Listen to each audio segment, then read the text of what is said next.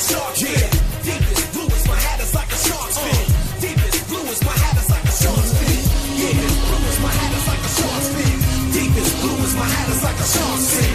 Deepest blue is my hat. It is Thursday, August 15th here at Draft Shark Studios in Rochester, New York. Welcome to the Fantasy Football Podcast. I'm your host, Matt Schauf. With me, as always, is Jared Smola, and the perfect drafts are live on draftsharks.com. We have draft plans posted for 10 team, 12 team, 14 team leagues. We've got PPR, we've got non PPR. And Jared, an old friend of mine, Brian Duffy, who now lives in the Chicago area, actually asked me this morning just the kind of question that mm-hmm. these articles will answer. He's got the seventh pick in a 12 team PPR league. It starts two running backs, two wide receivers, one flex. He's wondering if he should go running back or wide receiver with that seventh pick in the first round, especially if the top six picks are all running backs. What do you think? Yeah, that's a tough spot in the middle of the first round. I mean, I think if Zeke gets there, I'm definitely taking him. I'd say if you love one of those like next tier running backs like Joe Mixon, and James Conner, you can just lock him up there. But personally, you know, now that we've gotten to lineup setting leagues, I've been targeting the top end wide receivers there more often and just sort of seeing what gets back to me. I think in most cases, you're going to get someone like Mixon, Nick Chubb, Dalvin Cook making it back to you in the second round. So locking up that elite wide receiver in the first and then coming back with a running back. Yeah, I, I think the tough part of it is you. No matter who you pick, you're going to wonder if you should have gone a different direction. The good part is I don't really think there's a wrong answer. The wrong answer is going to be the one who ultimately gets hurt or something in the regular season. But I don't know among Mixon, Chubb, Conner. Julio Jones, Odell Beckham, among those guys, I don't think any of those guys is really going to bust if healthy Right. this year. So I, I think it's a it's a good spot to get somebody good. Yeah, yeah. The, the seven pick is tough in the first round, but I, it tends to be a spot I like in the second round. You sort of get like that, like some of the last guys. I think before it really starts to drop off a bit into you know some of the guys with more question marks, like an Antonio Brown. Yeah, and I agree. You'll you'll probably find a running back or two that you like coming back to you. You'll probably also find Mike Evans, maybe even somebody like Juju Smith Schuster getting to you there. So it's really a good spot. I, I would recommend to anybody who is drafting in that range to do some mocks, maybe with the mock draft trainer. Try it both ways and see how your team comes out afterward and see what you think. Uh, but splitting those two picks between a wide receiver and a running back, whichever order you go, I think is a good way to go. The fact that he starts two receivers instead of 3 Mhm. Might make me lean a little bit more toward a running back, but again, it, it can work either way. It would make me too be excited about Travis Kelce in the second round if he gets there. hmm Besides that specific question, Jared, what are some of your takeaways from putting together your perfect draft articles this week? Let's go position by position here. For me, doing these and looking at ADP, really seeing where guys are going, I kind of have two spots I'm targeting quarterbacks at this point, and it's like the eighth, ninth round range. If Carson Wentz or Cam Newton gets there, it seems like at this point there's a better chance Newton's available. So I'm excited if I can get him in the eighth or ninth. If I miss out on those two guys, I'm really looking at that point to Dak Prescott, Mitchell Trubisky in the 12th or 13th. And if I can't get either of those guys, I'm just sort of waiting until the very end of the draft and, and just, you know, grabbing whoever's left over. Yeah, the Wentz Newton combo is getting my focus too in the same range in, in 10 team drafts. I think eighth round for Carson Wentz is a good spot with Cam Newton as a fallback. Let's hope that the Curtis Samuel buzz doesn't turn into Cam Newton's ADP climbing, but it hasn't it hasn't gotten too high at this point. For me, it's Jameis Winston, Dak Prescott over the next few rounds, rounds 11, 12 are, are kind of the spot where I'm going if I don't, if somebody happens to grab Wentz and Newton ahead of me. Over to running back, uh, what about the top of that board with all the, the question marks created Yeah. by the holdouts? Yeah, And again, like we just talked about, you know, with the, with the question with the seven pick, uh, I'm still taking any of those top five running backs if I can get them. Saquon Barkley, Christian McCaffrey, Alvin Kamara, Zeke Elliott, David Johnson. After that, though, I've started to find, myself pivoting to the wide receivers. And again, coming back with a running back in the second round, potentially, definitely a running back in the third round. We've talked about, you know, all the guys we love in that range. on Johnson, Devonta Freeman, Aaron Jones being the top targets. And then in the fourth round, too, I love Chris Carson. It seems like at this point, that's sort of where we have to take him in round four. Yeah, and running back also in the non PPR drafts because I ha- that's something I have a lot less exposure to until I'm doing the perfect draft. Mhm. I-, I found that taking as many as four running backs among your first five picks in a 10 team non PPR can be a nice way to start your draft. There are enough wide receiver options from rounds five through eight or nine, and even to 10 at times to stock your wide receiver spots, especially if you only have to start two of those a week. And really, within the first four to five rounds, you could get four running backs with 200 plus carry potential this year.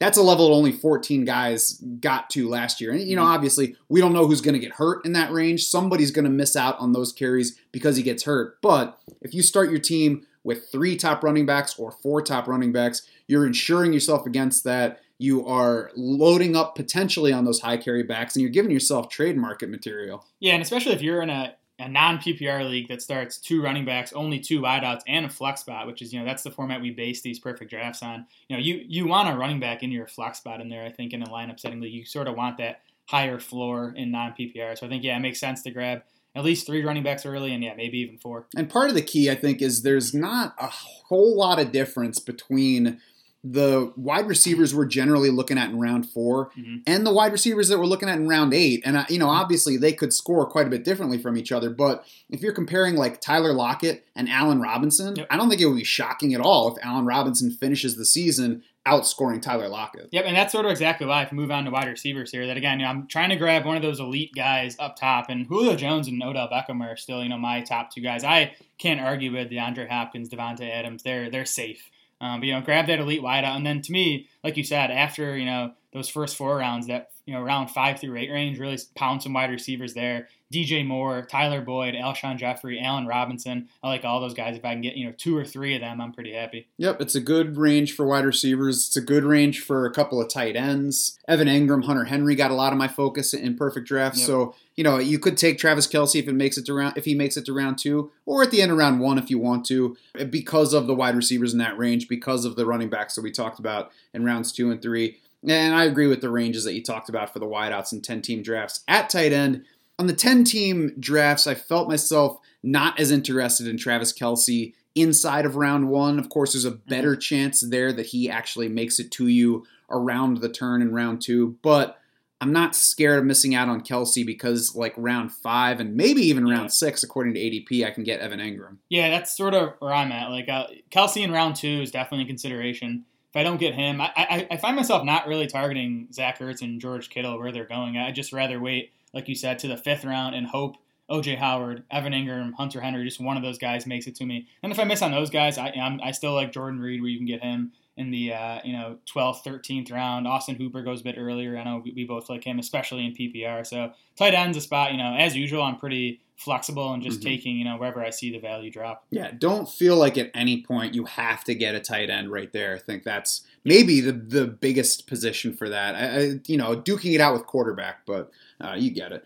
We'll be answering a bunch more questions along those lines on today's show. Of course, a, a lot more of those questions are answered in those perfect draft articles. If you're a DS insider, that's just a sampling of the stuff that we get to go through pick by pick, round by round, all of the formats mentioned.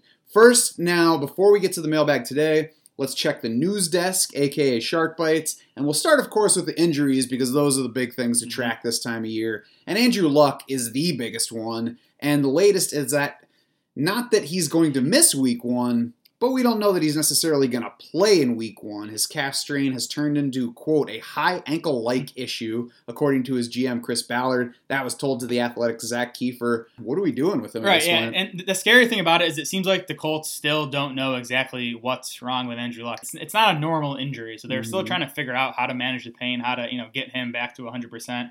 Chris Ballard, like you said, didn't guarantee that Luck will be ready for Week One. That's the first time we had heard that. Dr. David Chao had a nice article on Luck. He said, you know, even if he's out there for Week One, he's not going to be at 100%, considering you know he, we're three weeks away from the opener now, and he's still sidelined. So Luck for me with the depth at quarterback and how many guys we like at the position, he's sort of just off my board at this point, even if he drops. He, he has dropped. I looked over the last two days on drafts on draft.com, and he's going in the eighth round now. Um, he's still quarterback five, though. He, he's basically in the Matt Ryan, Kyler Murray tier now. And I, you know, at this point, I would take both those guys over Luck just because we know they're going to be out there for week one. Yeah, I say they just put a walking boot on him, work exclusively out of the shotgun, and have him throw quick shots to those speedy receivers he has, and we'll be all set. It's, it's funny you mention that too, because we need to at some point talk about too. You know, what what do you do with T.Y. Hilton, and even you know farther down the line, um, Devin Funchess and Parris Campbell, because if Luck's not out there for Week One, it definitely hurts those guys. I think the only reason I haven't thought about that more to this point is that Hilton just hasn't been getting to me because I'm usually looking running back Right. in the range where he goes. I, I suppose I would treat him differently, but it you know it really hasn't come up. And, and Devin Funch is going late enough that Yeah. I don't care yet until we hear uh, Andrew Luck's out until week five. Then maybe I'll think differently. Yeah, and I also think Jacoby Brissett is a you know pretty quality backup where he can keep the passing game afloat if Luck does miss time. An amateur philosopher, though. so beyond Andrew Luck, of course, there are other injury issues. Oh, and I, I made this note, but I f- almost forgot to mention it. Uh, the situation with Andrew Luck actually makes the Chargers, I think, a better draft target as a defense. Uh, when they open with the Colts, you look at that and think, I don't know if I want to draft a defense. I'm not going to want to start week one. But if we're getting either a less than 100% Andrew Luck or no Andrew Luck, in a home game for the Chargers. Uh, That's suddenly looking like a pretty good spot for the Chargers defense. After that, they're at the Lions, home for the Texans, at Miami, home for the Broncos and Steelers back to back, at the Titans and Bears. In that entire range, the Houston game is the only one that I would currently be worried about. I think possibly the rest of those games, the Chargers could be a top 12 defense. I, I, I wouldn't even worry about the Texans game because yeah, they might give us some points, but I mean that, that's a major mismatch when you look at the Chargers D line versus Houston's O line. So Sure. you know it could easily be a four or five sack game for the Chargers. Yeah, I mean that very well might also be a week where I would start the Chargers. So they're they're a good draft target at this point. Mhm. Odell Beckham is dealing with a hip injury. Doesn't seem like it's a big deal. I, of course, a while ago we didn't think the Andrew Luck thing was a big deal. Exactly. So it's definitely something to monitor. Um, Beckham sat out full team drills on Wednesday, but he did do some individual stuff. Um, so you know, that, that tells me it's not a big concern you know, if he's doing anything at this point in mid-August. So something to monitor, but you know we, we haven't moved him down the rankings. Yeah, we've seen Beckham enough times just come back from whenever he's hurt and be Odell Yeah. Beckham right away. So not worried. Dante Moncrief returned to practice today, Thursday. Uh, had a finger injury. Doesn't seem like something we're gonna have to worry about. Yeah, interesting though because you know Moncrief seemed pretty set as the Steelers' number two wide receiver before the injury. He misses a week. James Washington goes out, has the big preseason opener. So I think that, you know the door might be open for Washington to pass Moncrief on the depth chart, but it'll be something to watch here in the second preseason game, and I think especially the third. It's still been a couple of guys that I just haven't really been drafting much. I'll take one here or there, but not a specific target for me. I, I, I was taking Moncrief for a while because it seems like it seemed like people were sort of slow to catch up to the news on him being the number two. Um, but I, I did sort of back off a bit with that finger injury. Mm. Kenyon Drake out with a right foot injury. That had him in a walking boot this week. Head coach Brian Flores says he's going to be out, quote, a while. Yeah, and Flores said he's quote hopeful that Drake will be ready for Week One, which to me, you know, means he's questionable. So you know, we'll see. I, I'm not I'm not a Kalen Ballage fan, but he, Mm-mm. he has the opportunity here. And if you know Drake isn't ready for Week One, I think Ballage will be a fantasy starter just based on volume. On top of this, if we get a week where Ballage does something positive in the preseason, his ADP is Yes. going to skyrocket. I, I mean, I would already expect that it's going to be up probably into round eight pretty soon, even if he doesn't do anything particularly noteworthy. But that's going to be something to watch. Yeah. Uh, Kalen Ballage for me is not at any point going to be a I got to have him guy. If he stays in the round 10 range through this Kenyon Drake news, then I certainly think that he's uh, worth getting some exposure to. Yep, up to round nine in drafts over the past two days. You know, that's a round or two higher than he had been going, and I, that probably doesn't you know completely factor in the, the latest Drake news. So yeah, we'll have to see. I had been drafting him some in the double digit rounds. If he gets much higher, he's sort of going to be off my board because again, I still Mhm. don't believe in him as a player. And you know, Drake's going to be back. Drake's going to be back at some point, or the offense exactly. And I, I still think a healthy Drake is going to be the lead guy in that backfield. When is their game this weekend? Good question. There's games Thursday, Friday, Saturday, Sunday, even Monday. They're sort of all spread out. So I, I, I don't know. I'll be curious to watch where Ballage. That that tells you all you need to know about the Dolphins this year. Is my Dolphins fan co-host doesn't know when they're playing this weekend. It's uh, it's Friday. There you go. So Friday night we'll all be watching for Kalen Ballage's huge performance and, and Mhm. rocket up. He maybe he could have an uh, Ameer Abdullah preseason from here. Plantar fascia irritation for Amari Cooper and irritation is just kind of an irritating way for them to talk about it because it doesn't say it's a specific injury. Yeah. I guess it's better than if they said he had plantar fasciitis because that's the kind of thing that can just linger for a long time. Players play through it, but it's one of those pain management things. So, you know, we'll watch it. Mhm. I guess for now, I'm not adjusting my outlook for Cooper, though. Yeah, we haven't moved him in the rankings. Uh, it doesn't sound like the Cowboys are concerned. You know, maybe use it as a tiebreaker if you're deciding between you know Cooper and Stefon Diggs. Maybe you lean towards Diggs for now. Mm. Damien Harris is dealing with a quote minor hand slash wrist injury, according to a team insider Jeff Howe. Anything else we got on that? No, I mean, I, I think I, I sort of took it as a positive that he didn't play in the preseason opener, but it seems like the injury is why, and maybe not because you know the Patriots plan on having Harris play a big role out of the gate. So I don't. Know. Sony Michel has been climbing up my rankings just because he's healthy for now. You know, he's been running as the starter in camp. We've heard some stuff about an increased passing game role for Michel. So, you know, he, he's sort of climbing, and, and Harris has sort of been falling down my rankings. Yeah, he's uh, Sony Michel's got my focus. Damien Harris, I've not been very interested in. If he's if he dips down into like round thirteen or Yeah. lower, then sure, I will take some of him. Uh, but for now, he's not in my plans. Ankle sprain for Bears wide receiver Anthony Miller. He's gonna bi- miss a little bit more time. Hasn't returned from it yet. It's not really clear when they expect him back yet. It's a bigger issue for him. I think because last year he had multiple injuries. He was Right. coming off the what was it, a Lisfranc sprain or was it a Uh, Jones fracture? yes. Yeah, he had some foot injury coming into the league. Obviously, you know, had the shoulder injury throughout last season, missed all the spring rehabbing the shoulder. Now he's missing training camp time. So yeah, I, I still like the player and I like I like the Bears offense, but Miller at this point has sort of dropped off my radar as a late round target. There's just too many other wide receivers that are healthy and that I like more at this point. Yeah, certainly if he stays in round 13, 14, 15 range, He's fine. fine to be in the mix. Take him there. He's an upside player when he's healthy, a player we like when healthy. Mm-hmm. So, you know, we'll see exactly where he settles as we head into the big draft weekends. Emmanuel Sanders has become more of a draft factor, even though we just learned that he had tightrope surgery on the other ankle this offseason, not the one where he tore his Achilles in December. That was the left one. This was on the right ankle. And apparently, this is actually good news because he said that the injury was something he suffered in like the middle of 2017. It was still bothering him heading into last season. He said that he entered 2018 thinking, I don't know how I'm going to make it through this season with the way my ankle feels. Sanders blamed that injury for helping cause his Achilles tear on the other side. You know, you never really know how much truth there is to that, but it was at least bothering him enough to that point that he was thinking about it like that. So, Sanders has had both ankles repaired. He started training camp on time. Teammates and coaches say he looks like his old self, according to reports. And head coach Vic Fangio says he expects Sanders to play at some point in the preseason. This has to be like the most amazing recovery in like the history of humankind. Like I, I thought, I thought Sanders was going to open on the pup list after you know torn Achilles in December, but he's already back on the field. Like we've said, the, the ankle surgery to me seems like good news, more good than Mhm. bad. Um, if it's been bothering him for that long, I, I'm excited to see him on the field in preseason. Everything you know we've heard and seen. You know we've seen some videos of him at practice. Seems like he's you know somewhere close to 100. percent Yeah, he has climbed back up draft boards Yeah. as Sanders. So he's not a, a draft all the time player for me. But when Sanders comes up in the range where he makes sense in my rankings, I'm certainly fine with taking him at this Yeah. point. After starting the spring with him as a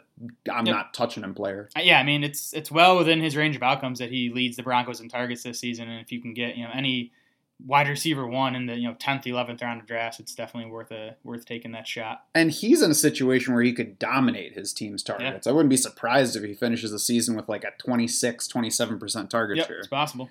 Uh, Derrius Guice, not yet cleared for game action. Been practicing, so I've kind of been not worrying too Yeah. much about the injury. But this is a reminder that he's not all the way back yet. Right, torn ACL, and he ended up having what like I think it was like three surgeries on it because there were complications or infections or something. So it was more than just a standard ACL. Yeah, so I think just a good reminder that you know even if he plays week one, he's probably looking at you know some type of reduced role and probably a guy who's going to be better over the second half of the season than the first. We're also getting negative reports on Washington's training staff and handling Yeah. injuries in general from the whole Trent Williams situation. Sua Cravens, who used to play there, is speaking poorly of his experience there. So it doesn't give you confidence with them guiding Guice back to the field. For now, it's just, you know, a situation where they kind of have to watch. He has at least been going late enough where it's like, eh, all right, I'll, Yeah. I'll take a shot on Guice. And, and frankly, Adrian Peterson is also going late enough where you can draft both of them, Yeah. limit the downside risk. Yeah, yeah. Just don't don't spend too much draft capital on the Redskins. But Yes. yeah, I mean, if you can get Guice in the tenth and Peterson in the fourteenth, I think that makes some sense. Yeah, don't double up on Washington running backs and Washington receivers, though. That's too much. Right. The Patriots traded for another tight end. That's not even breaking news at this point. Uh, they recently traded for Eric Seibert. I think that's how you say his last name. From the Falcons. And he didn't do anything with the Falcons so far. And it, the the trade makes it sound like he was about to get cut because Mhm. he got traded for a conditional seventh rounder. But did have 190 total receptions over his four seasons in college at Drake. 17 touchdowns over his final two years. Big guy, 6'5, 253, 72nd percentile 40, 85th percentile broad at the 2017 combine. Was on a roster though that already had Austin Hooper, Logan Paulson, Luke Stocker, Yeah. all experienced NFL tight ends. New England's taking a shot on him. They add him to this stable that seems ever growing. Now it's Seibert, Ben Watson, Matt LaCosse, Lance Kendricks, Steven Anderson, Ryan Izzo, Andrew Beck. Who is Matt- Andrew Beck? That's just a guy who's on the roster. Um, Matt LaCosse is dealing with an ankle sprain Yeah. right now, uh, and Ben Watson has that suspension to start the year. Right. It sounded like LaCosse was the favorite to open the season as the starter, as, as the lead pass catching tight end. Um, Dr. David Chao thinks his ankle, his ankle injury is a high ankle sprain, which you know put him in doubt for week one. So you know that might give Saubert a better chance to to make the team at least, not someone we're drafting at this point. Ben Watson's the intriguing guy. Mhm. You know, he I've been reading good things about him in training camp. You know he's built a rapport with Brady already. You can't draft him with the four game suspension, but you know maybe as we get into October, he's a guy we're looking at on waiver wires. So yeah, that's why. That's basically the only reason that we are interested in guys like uh, Matt LaCosse and Eric Seibert at this point. Mhm. We'll see where things go. Wouldn't draft any of them, but names to keep in mind as the season approaches. So now it's going to be time to dip back into our mailbag. But first, the show is sponsored by the FFPC. Go to myffpc.com for a variety of contest types. The flagship contest, of course, is the main event that includes live drafting in Las Vegas, online drafts you can do from anywhere, and an industry leading $500,000 grand prize. Register your main event entries at myffpc.com.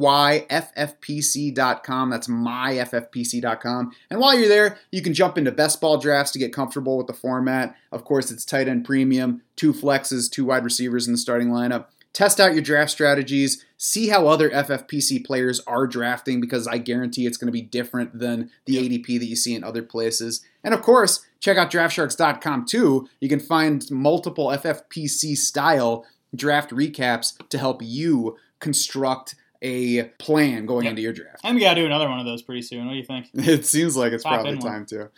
Now, though, let's see what questions listeners are pondering as you gear up for your own drafts. And we're going to start with Ryan Closas on Facebook. What are your top three factors when ranking similar players at the same position? And for, for starters here, Jared, I know that we both start by doing team by team projections, and then we combine those teams to see where guys land versus other players at their position. So we're you know we're starting by figuring out the numbers for the team as opposed to ranking wide receivers against each other. Yeah, I think you need to do team by team projections. If, if you're not, or if you're not using rankings that do, I think you're going to run into issues. That said, the projections to me aren't the final rankings. They're you mm-hmm. know seventy to eighty percent of it, but you have to do some massaging. And so, so here, here's my top three factors to answer Ryan's question. My first one is upside, and that becomes more important the later you get in drafts, especially. But I just think you know you win fantasy leagues by finding those guys who you know crush their draft position more so than you know losing fantasy leagues because you, you're, you're drafting busts. I think if you Mhm. find you know those two or three guys that really crush where you drafted them, that's how you're going to win your fantasy league. So upside for me is how I break ties in my rankings or projections first. Then I'm going to look at the general, you know, supporting cast, the situation, the offense the guy plays in. I'd rather have someone on the Chiefs than you know the Redskins this season, for example. If I'm comparing two guys there, and the But last I would thing, also throw opportunity into that same bucket Yes. because if a guy is going to get 30% of the targets Yes. in a mediocre offense, that can be better than the third wide receiver in a good offense. to me, to me, volume's like my number one thing, so I didn't even really include it here. Like, Yeah. If I think someone's gonna, if I think a, a guy's a much better bet for volume, I'm, Mhm. I'm gonna take that guy regardless of this other stuff. Mhm. Um, th- my last thing is just like gut feel, just like a guy I like. I think if you're immersed in this stuff, you just you you just pick up on stuff, you know, throughout the off season, and you might you know you might not be able to you know say why you like this guy better, but you might just you know have this this intuition just based on everything you've been reading, seeing, hearing. Yeah, and that's certainly not always going to be right, and none of this is always going to be right. But there's something to like I've watched this guy and I like how he plays, or I think this offense is going in the right direction, even though I don't have the specific numbers to point to why, or just like between uh, you know between these two players, this is the one I feel better about. There's there's enough that goes into that feeling to make it worth not ignoring. So I, I agree with those buckets of comparisons. Chris Davis on Facebook wonders how much of an auction budget, percentage wise, do you recommend spending on your top four guys? Chris lists quarterback, running back one, RB2, wide receiver. I would start by disagreeing that the quarterback is one of those top four guys. I think if we're talking about the top guys, we're talking about basically the two running backs, the top two wideouts, and the tight end. You kind of put all those together and figure out how you want to spread out the top of your spending among those, which actually are your top four guys. Mhm. For me, it always comes down to how much they end up costing. I don't end up being the guy spending on the top Mhm. running backs at, at any point. It's just my approach. Yeah, and, and I'd say listen to Matt here because he has much more experience in options than I do. But um, my you know my general strategy is different. I actually kind of like the like studs and duds strategy in auctions. I mean, auctions are, are fun because you, you can go in there and you can land you know Saquon Barkley and Julio Jones if you're willing to spend up for them, but you can't do that in a draft. You can buy in an auction two first round fantasy picks. So I sort of like loading up on like three or four like high end guys and then sort of you know spending the rest of my money on like one or two dollar kind of upside bench guys. Yeah, and the the good thing is not only that you everybody gets a shot at every single player, but there are also a variety of strategies. You're not just sitting in one spot in the draft and choosing among the guys that make it to you. You are constantly evaluating what you're doing, deciding whether to be flexible on a player or sticking to your prices, and you know deciding on the fly how you feel about Yep. all the players where they go. I say I'm not the guy who ends up spending for the top running backs, not because I think that's necessarily a bad idea. It's just the way I do it. I would be more likely to be in in on the top wideouts because they tend to go. If we're talking like a $200 budget and a normal size lineup, they tend to be about 10 to maybe even $15 less than the top running back. So I think there's a better value in there Yep. without a huge gap in terms of production. And I I think that at running back, you can find better value in like the second half of the second round to early third round guys, maybe even middle of second round, where they go significantly less than the top shelf of running backs. Yeah, tons of ways to attack auctions. I think auctions even more so than drafts. You need to be flexible and not go in with a plan and you know tell yourself you're sticking to it no matter what.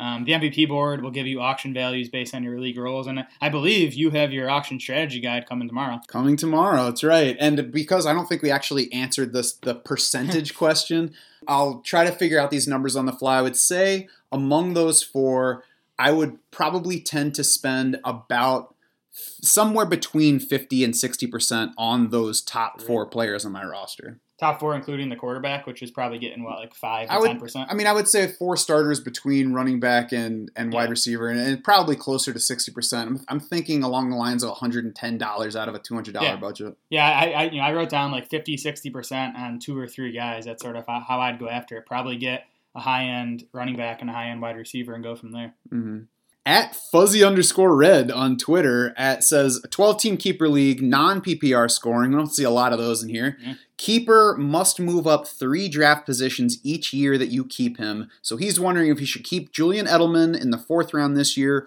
or David Njoku in the eighth round. What do you think? Yeah, it'd be Edelman for me. Um, I think these guys are about equal in like value considering the rounds you're keeping to max. I think Edelman is about a fourth rounder. Njoku is about an eighth rounder. But you know, when you're just keeping one guy, I like to just keep the better player. You know, the guy who's Mhm. going to score more raw points. And also, you know, tight end I think is more replaceable. It's going to be easier to replace Njoku than it will be to replace Edelman. I agree, and I, I'm not worried about losing a fourth round pick to get Edelman. If it might be more of a factor if we're talking about a second rounder, but I don't think you're giving up on a stud right there. John Sefton from Facebook also is wondering about Edelman. He's wondering if he should keep Julian Edelman or Damien Williams in a PPR league. For me, it depends a little bit on how many wide receivers you start, Mhm. whether it's three or two. If it's three, I'm pretty easily leaning toward Edelman here because I think he's a good way to start your wide receiver core in a PPR, starting three wideouts. If it's two, I could see going for Williams. I would have them both valued in pretty much the same range, right around the 3 4 turn. So I like the safety of Edelman. There's certainly upside to Williams, but you know we've Yeah. addressed on here that I'm not the hugest Williams backer this year. Yep, I have my concerns with Williams. I, I'm probably a little bit higher on him than you are. So Williams would be my pick here. I, I just think there's a better chance he tilts the league in your favor, and he's like you know a real difference maker. I totally agree though. Edelman is safer, so if you're looking to go that route, then Edelman would be the pick. But I'm, I'm going to go for the upside with Williams here. Eric West on Facebook, his league keeps two players year to year. He has uh, Christian McCaffrey locked in as one of his keepers, wondering who the second should be Antonio Brown, Tyreek Hill, and Andrew Luck. I think it's pretty easily Hill, right? I mean, Yes. bo- I mean, both for this year and long term. Even with the off-field issue with- with Hill, I think he has the most upside long term. I agree. I don't think that one's close. Uh, Jeffrey Worrell from Facebook, do I keep Nick Chubb in the ninth round or James Conner in the 15th? I mean, they're very similar. Conner's ahead of Chubb in our rankings. So if you're just saying, who do I keep for 2019? And it doesn't matter that much beyond that, then I would say Conner, especially for the six round difference. Yeah, that was my initial reaction is that it should be Conner. Then I started thinking about it though. You know, if, if you can keep this guy forever, I think Chubb becomes more interesting because I Mhm. do. You know, I just think he's the better player, and I think two, three years down the road, you know, who knows where Conner is? I think um, you know Chubb's a good bet to you know still be a feature back in the NFL. I agree that Chubb has much more long term upside. If you are looking down that path, though, I would caution to check around the league at other similar young stud backs and see how long they stay young stud backs for. I think it's going to come down more to a, a 2019 decision than a long term future, but I also think that they're both going late enough in terms of keeper value here Oh, yeah. that if you have a, a, favorite between them, if you just like Chubb better, feel better about keeping Chubb, then go for it. Yeah, they're both awesome options. I mean, I don't know if you can like trade the rights to Nick Chubb or something. but I think you know throw, throwing either of those guys back doesn't doesn't feel right. right. Jim Palmer on Facebook uh, had a great career for the Orioles. Is Derrius Guice worth protecting in a quote super dynasty league? I don't know exactly what a super dynasty league is. Sounds so fun, That's whatever what I'm curious about. First of all, I'm I would guess that that means it, it's deeper or rosters are deeper or something along those lines. And in that case, I would certainly say yes. I mean, I I think you're keeping Guice in any dynasty league at this point. I mean, the guy's still super young, and if he can get over that knee injury, I think you know he still has a chance to be, you know, even an RB one in fantasy. I think is still in his range of outcomes. Yes. Now, if you're choosing whether to protect him versus other similar players in terms of current uh, redraft value, then you know that that certainly gets more dicey, and Yep. we'd have to know more details on that. But in general, yes, I would hang on to Guice and, and not overreact to his current situation. At Chris Kirshen on Twitter has pick 1.03 in a PPR league. He has Alvin Kamara as a keeper. Assuming that Saquon Barkley and Christian McCaffrey go in the top two spots, should he take Zeke Elliott, David Johnson, or DeAndre Hopkins next? So I actually put this in the MVP board. You know, I, I gave Kamara to Chris's team, and I marked uh, Saquon and uh, McCaffrey off. And the MVP board said Zeke was your top option, and he was followed by Julio Jones, Travis Kelce, Odell Beckham, all ahead of David Johnson. And that's because the MVP board is you know taking into account the fact that you already have Kamara and devaluing the rest of those running backs a bit. I would definitely go Zeke as my top Mhm. option. Um, I might still lean though DJ just to lock up that second elite backs. Again, I do think there's quite a bit of drop off after those top five backs, but nothing wrong with Julio, and again, nothing wrong with uh, DeAndre Hopkins if he's you know your favorite wide receiver. I agree with Zeke first. I would I'd flip a coin between DJ and Julio to be honest. And you know, same deal with Hopkins. I I would take Julio over Hopkins in PPR especially, but you know, I could see going either way between Yep. them. Matt Dixon on Facebook is picking sixth in a 10 team PPR league. If the top five picks are all running backs, what wide receiver do you take? He's not giving us the option of a running back. Mhm. If one of the top five running backs remains, do I take that guy or the wide receiver? I think, first of all, you take the top five running back if it's possible, right? Yep, definitely top five running back, and again, Julio Jones still my top ranked wide receiver. But I can't argue with DeAndre Hopkins or Davante Adams there, if you know if that's the guy you like. And I would say going into doing the perfect drafts, I would have been a little bit more wishy washy on whether to, whether to take David Johnson or Julio Jones there. Mhm. But Uh, doing those made me think that I would like to get a running back in round one to the point where it it, ma- it stops making sense. I guess I feel better about starting with a running back there. Mm, I agree with Julio as the top wideout, and if we're past those top five, I, I, guess. Julio would be up next. I might still be looking running back. It's certainly not Yeah, comfy to pass on running backs in that range. A 10 team, though, right. I, yeah, I mean, 10, 10 team and it's PPR, so I think I, I would lean wide receiver there over you know any running back outside those top five. yeah, I, I suppose unless I start two wideouts, I would lean going um, Julio there, and then you could come back with whatever running back makes it to the second round pick. And in the third, you've got a better chance of choosing among Devonta Freeman, on Johnson, uh, Aaron Jones, and Leonard Fournette. Yeah, in in a ten teamer, I think you're you're it's a pretty safe bet that you know Joe Mixon, Dalvin Cook, Nick Chubb, one of those guys is going to get back to you in the second Or round. Todd I think, Gurley. Yeah, or Todd Gurley, exactly. I think pairing one of those guys with Julio or any of those wideouts is, is a nice way to start. Yeah, I agree. At Ginger Canuck, who we've gotten questions from before on here on Twitter, how many later round high upside guys do you generally draft as bench stashes? So I mean, if we're talking about how to you know build out your bench, for me, I would probably use one spot at each position. You know, at running back and wide receiver for a safer guy. You know, someone I can plug in for like a floor performance, so like a Mohamed Sanu. I know is one of our favorites. You know, Dion Lewis at running back maybe. But then to me, the rest of my bench spots I want to use on guys who could really be difference makers throughout the season. My first thing here is I think that people often think of high upside in, in finger quotes and boom bust being the same thing. I don't think a guy has to be boom bust to be high upside. Like Dion Lewis is a good example. I think you could call him a high upside guy because he starts out as half of the backfield with Derrick Henry and gets big upside if Derrick Henry gets hurt or if Derrick Henry disappoints. So I think he can be a floor guy and a high upside guy.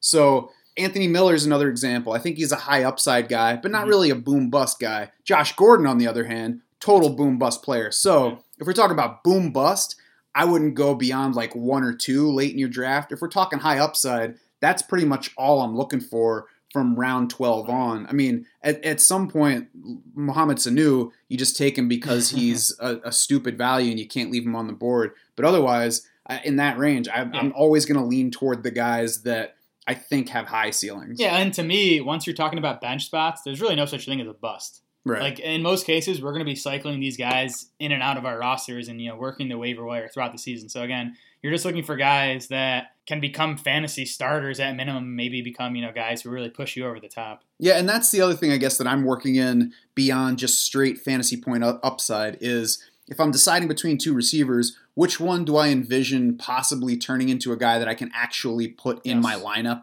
week after week? Trey Quinn's a good example.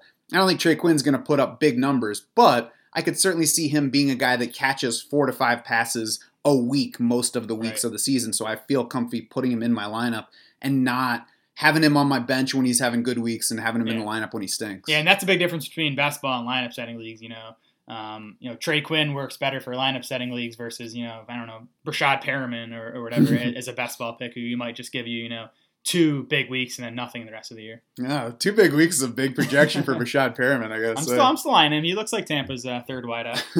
That's going to do it for this mailbag episode, especially if Jared's talking about Rashad Perriman. Head over to draftsharks.com now to check out the perfect draft articles that fit. Check out the one that fits your particular league format. We have 10, 12, 14 team perfect drafts on the site now.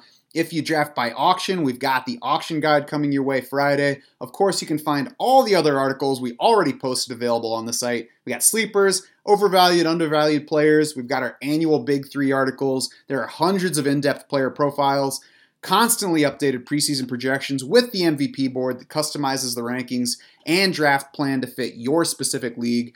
And there's a free mock draft trainer if you're still on the fence about whether to actually become a DS insider. You can also find us on Twitter. We are at Draft Sharks. Jared is at Smola DS. I am at Schauf DS. It's S C H A U F. For Jared Smola and the rest of the Draft Sharks crew, I'm Matt Schauf saying thanks so much for swimming with us.